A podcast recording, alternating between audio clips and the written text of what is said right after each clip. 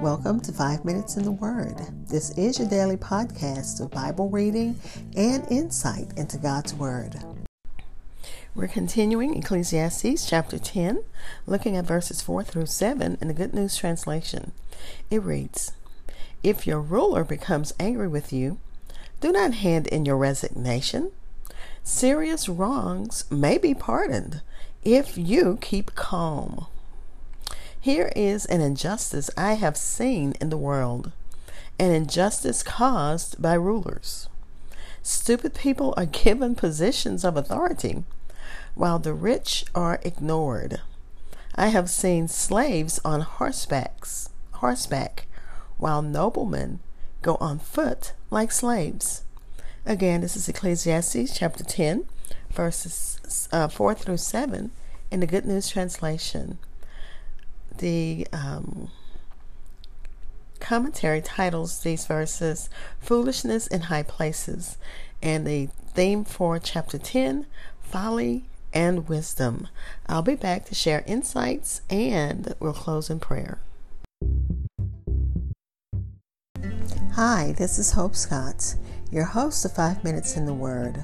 Thank you for listening to my daily podcast which spends a few minutes exploring God's Word.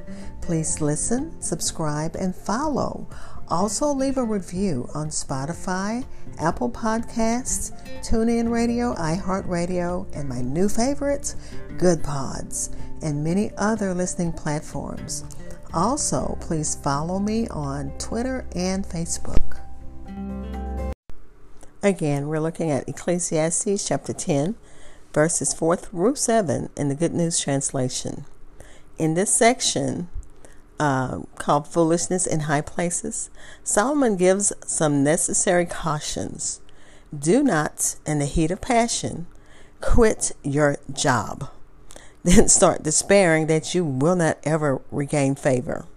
And how many times have you been in that situation where you're just so angry that you just want to quit? And not just he's speaking of high officials, but this is anyone who's in a position of authority. You just want to quit, and then you have to despair about whether you'll get your job back. He said, "No, wait a while, and you will find that the person in the position to hire and fire you is not unreasonable, and that yielding pacifies great offenses." And that is so true. If you don't rush to judgment, you don't rush to do things rash, you wait uh, before doing things. And I have, you know, I've seen situations where I could have waited and I didn't. And then I had to um, repent for uh, just stepping out of, out of bounds, for not doing what God said to do. Solomon speaks for himself and for every wise and good man that is a leader that he should easily forgive those upon their provocation, and he has uh, he had been very angry with. So the person has really provoked them. He's very angry with them. But a great and wise master, a great and wise leader, can easily forgive those for um, for speaking out of turn or for doing um, quitting, you know, he said, don't quit just because you're basically not having your way.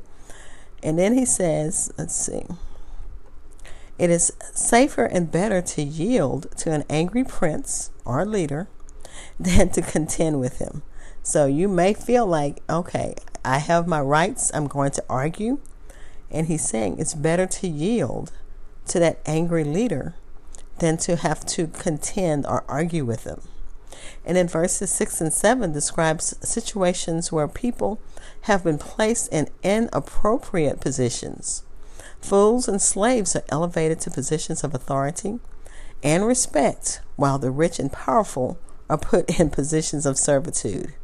And here the preacher is concerned with the unfair and unjust situation. And remember, Solomon was always aware of injustice he was he looked out for the, the little person but he also here is looking out for the that person that has a position of authority and is rich but is ignored and he says i've seen slaves on horseback while noblemen go on foot like slaves.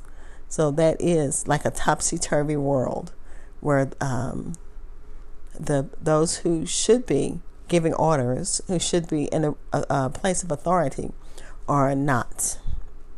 Let's pray. Father, we thank you for your word. This is, um, again, Ecclesiastes chapter 10. And Solomon is telling us the disgrace of foolishness.